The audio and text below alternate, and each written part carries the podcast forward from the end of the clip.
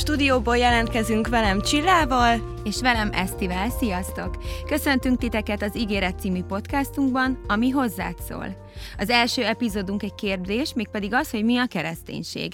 Ezt fogjuk ma nektek kibontani, és értelmes választ adni rá, de mielőtt belekezdenénk, elmesélnénk, hogyan is hoztuk létre ezt az egészet. Egyébként számomra teljesen hihetetlen, hogy mi itt vagyunk. Emlékszem, hogy két hónapja még csak beszéltünk erről az egészről, most meg már a stúdióban ülünk. Kicsit olyan, nem? Mint hogy egy valóra vált álom lenne, mindazok nem. ellenére, hogy hányszor ment el a kedvünk, vagy éreztük magunkat kevésnek ehhez a felvételhez, de én büszke vagyok magunkra, hogy megcsináltuk, és most itt vagyunk, hogy másoknak is adhassunk általa. Hiszen igazából azzal a célral hoztuk létre ezt a podcastot, hogy segíthessünk másoknak. És mind a ketten azt mondtuk, hogy ha már legalább egy ember életét megváltoztatja, akkor már megérte nekünk. Így hát fogadjátok tőlünk sok-sok szeretettel. Nagyon izgatottak vagyunk, mert igazság szerint egyikünk sem szokott mikrofon mögött ülni, szóval ez tényleg egy nagyon új dolog a számunkra, de szívből reméljük, hogy örömmel fogtok minket hallgatni. Biztosan felmerül bennetek az a kérdés, hogy mi a célunk a podcasttal. Szeretnénk átadni nektek mindezt az örömöt, a reménységet, élő hitet és pozitív gondolkodásmódot, amivel évek óta mindennapjainkat éljük. Az elmúlt időszakban túl nagy volt a nyomás rajtam is, ugyanúgy, mint mindenki máson. Ez alatt viszont nagyon erősen vágyakozás volt bennem, hogy valamibe belekezdjek. Nem tudtam egészen pontosan, hogy mibe. Teltek a hetek, ami alatt úgy éreztem, hogy adnom kell másoknak. Így jött létre ez az ötlet. Csilla barátnőmet fel is hívtam vele, hogy mi lenne, hogyha ketten vágnánk bele, és ugye Csilla nagyon szívesen is fogadta. Igen, nagyon örültem neki. Igen, így hát találkoztunk, leültünk, ötleteltünk, röviden így jött létre az ígéret. Csilla, mesélsz magadról egy kicsit? Persze mesélek, engem Csillának hívnak, 26 éves vagyok, és van két gyönyörű egészséges gyermekem.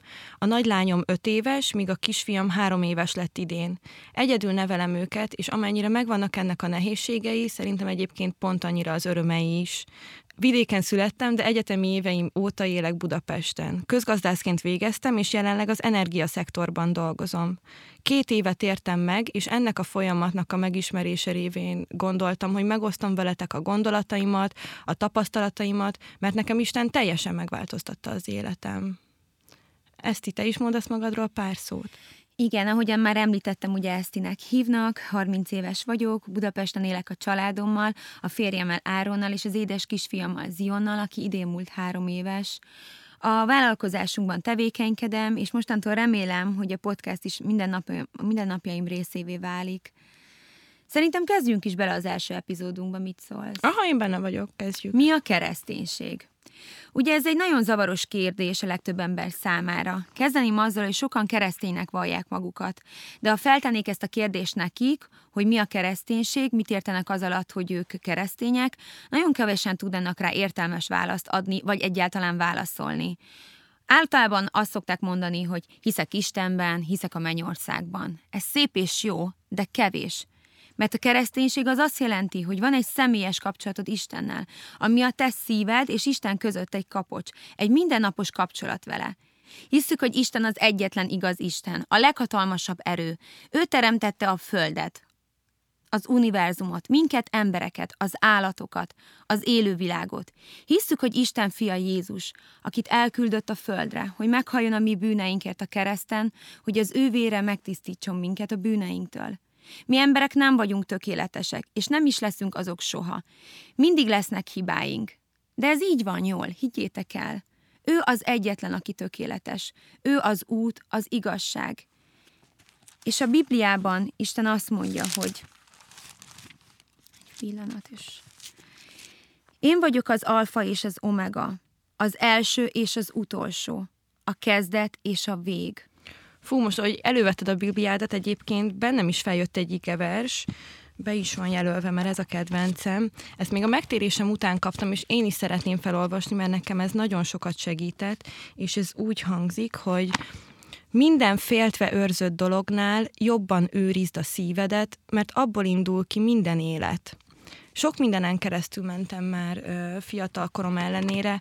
A sok kudarc után, amiért kerestem önmagamat, kerestem az életem célját, mert valahogy mindig űrt éreztem magamba, többre vágytam annál, ami a tükörből akkor visszanézett rám. Ez az időszak nagyjából akkora tehető egyébként, amikor a férjemmel elváltak az útjaink.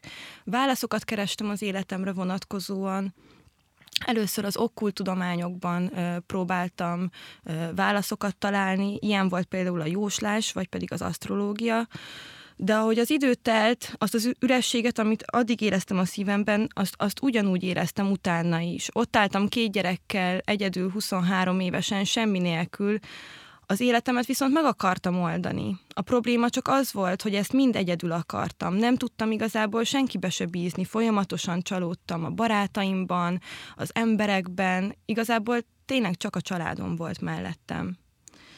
A bizalmamat ezért nagyon nehéz volt Istenbe is vetni, amikor úgy döntöttem, hogy megtérek. Szerintem a legnehezebb része egyébként ennek az volt, hogy megbocsássak azoknak, akik megbántottak engem, vagy hazudtak, vagy átvertek. Csak hogy például egy egyszerű példát hozzak, hogy ti is megértsétek, milyen az, amikor az ember azt hiszi, hogy megbocsájt valakinek.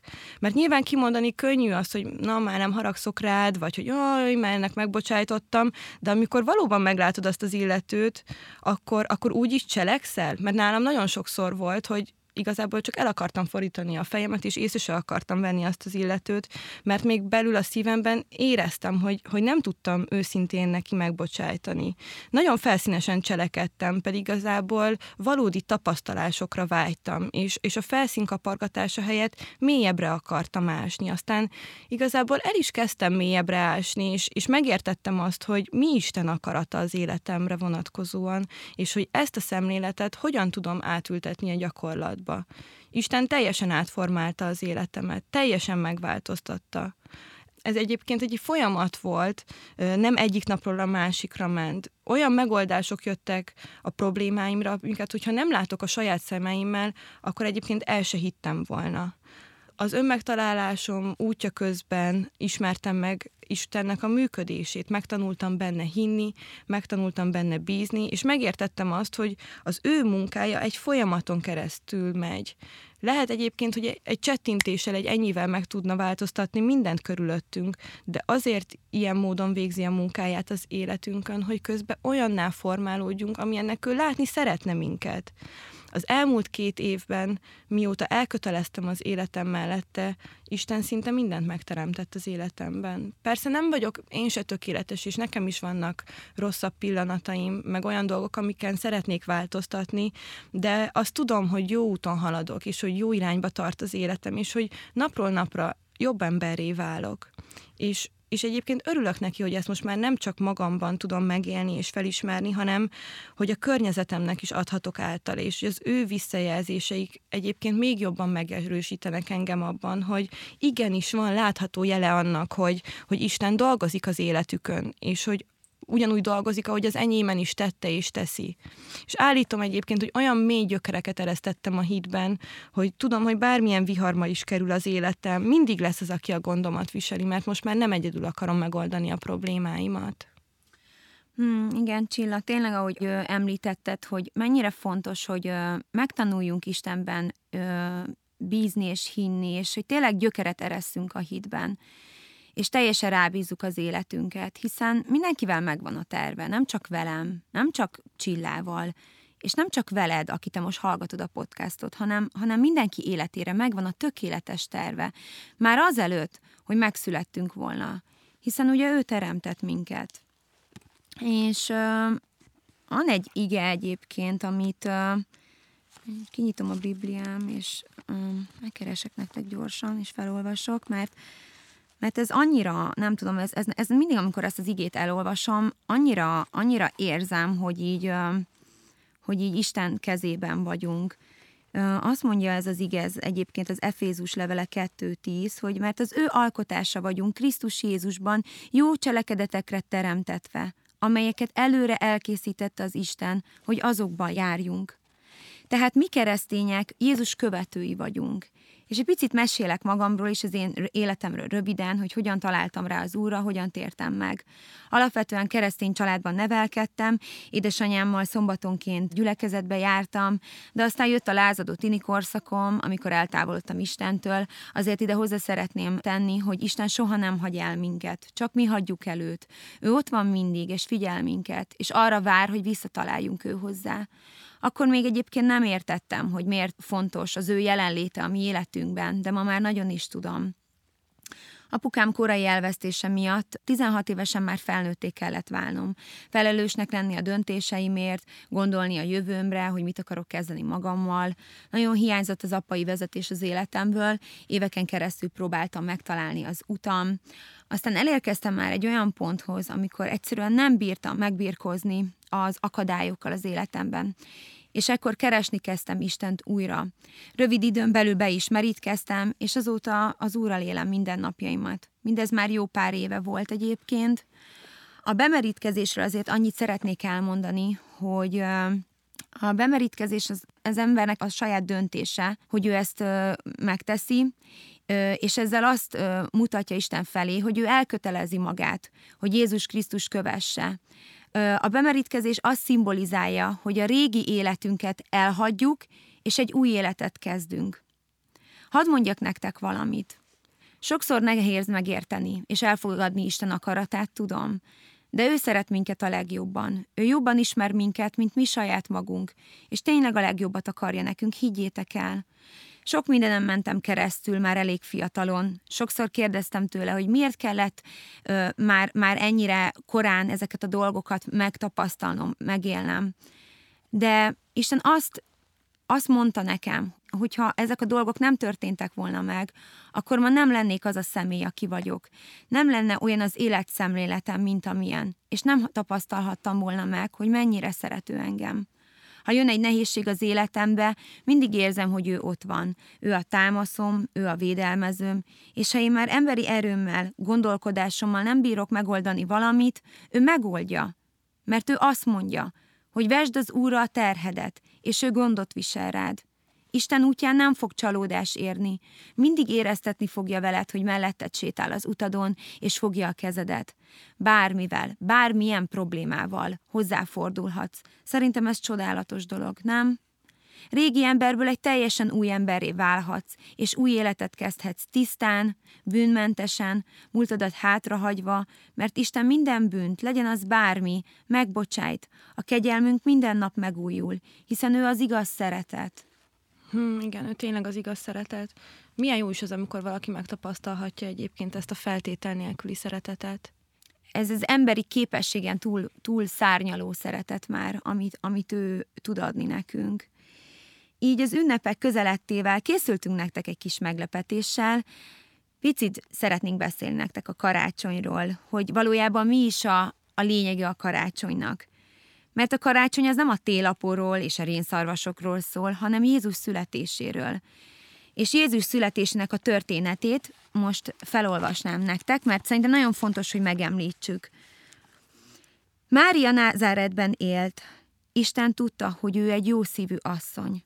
Ezért elküldte hozzá Gábriel angyalt, aki egy üzenetet vitt neki, mégpedig, hogy gyermeke fogant a Szentlélektől, és a gyermeket Jézusnak kell elneveznie – mert Jézus királysága örök lesz. Mária akkor még szűz volt, hiszen jegyben járt Józseffel. Nem voltak még összeházasodva. Józsefnek is megjelent az úr egyik angyala, hogy megnyugtassa Józsefet, tényleg Isten adta azt a magzatot Mária méhébe. Ezek azért történtek így, hogy beteljesedjen az, amit az úr a proféta szavával mondott. Íme a szűz fogan, és fiat szül. Így hát József feleségül vette Máriát. Az akkor uralkodó római császár lendeletet adott ki, hogy mindenkinek el kell hagynia a római birodalmat. Vissza kell mennie oda, ahonnan eredetileg származik. József Betlehemből származott. Így hát József és Mária Betlehembe ment, ahol megérkezésük éjszakáján megszületett a fiúgyermek, Jézus. Születésekor egy vakító fény jelent meg az égen. A fényből pedig Isten angyala szólt a szabad ég alatt tanyázó pásztoroknak. Ne féljetek! jó hírt hozok nektek és az egész világnak. Eljött a szabadító, az Istentől ígért király. A jel pedig az lesz számotokra, hogy találtok egy kisgyermeket, aki bepójálba fekszik a jászolban. Ekkor a pásztorok elmentek oda, hogy megpillanthassák Jézust, dicsérték az urat, hogy elküldte a népnek a szabadítót. És egy igét még mellé felolvasok, mert úgy szerette Isten a világot, hogy az ő egyszülött fiát adta, hogy aki hisz ő benne, el ne vesszen, hanem örök élete legyen. Tudjátok, a karácsony valójában Jézus születésének az ünneplése. Az ő személye maga a szeretet, aki megváltotta ezt a világot, aki megváltott minket. Fontos, hogy ezen az ünnepen a szeretet és a hála vegyen minket körül. Hm, igen, a hála.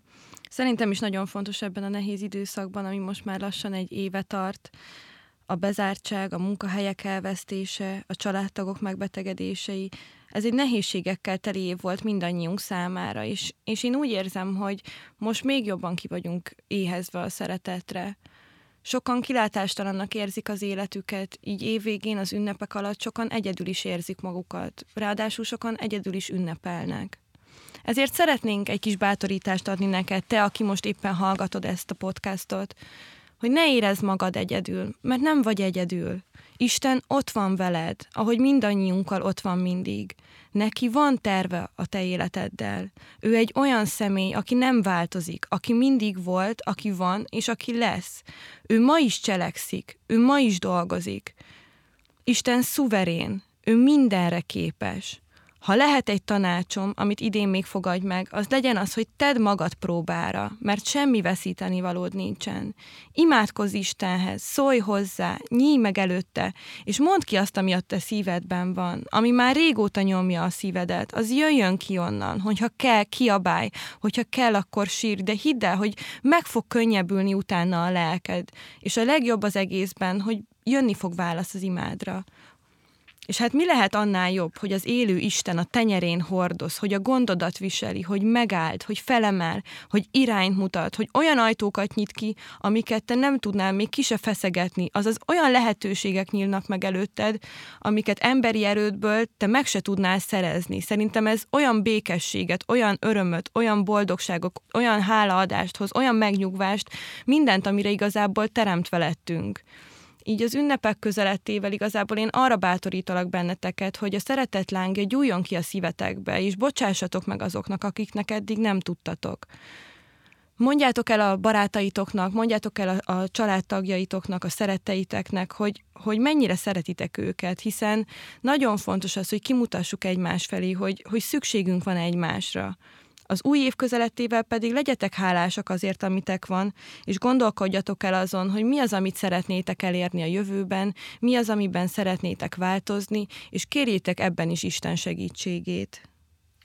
Én egyébként nagyon szeretek elvonulni így az otthonomba, picit magam lenni a gondolataimmal, Istenhez szólni, imádkozni, és nektek is van lehetőségetek arra, hogy elmenjetek egy másik szobába, hogy picit elvonuljatok, akkor tegyétek meg, és szóljatok az Úrhoz, és higgyétek el, hogy Isten válaszolni fog. Tényleg, ahogyan Csilla is mondta, válaszolni fog az imátokra.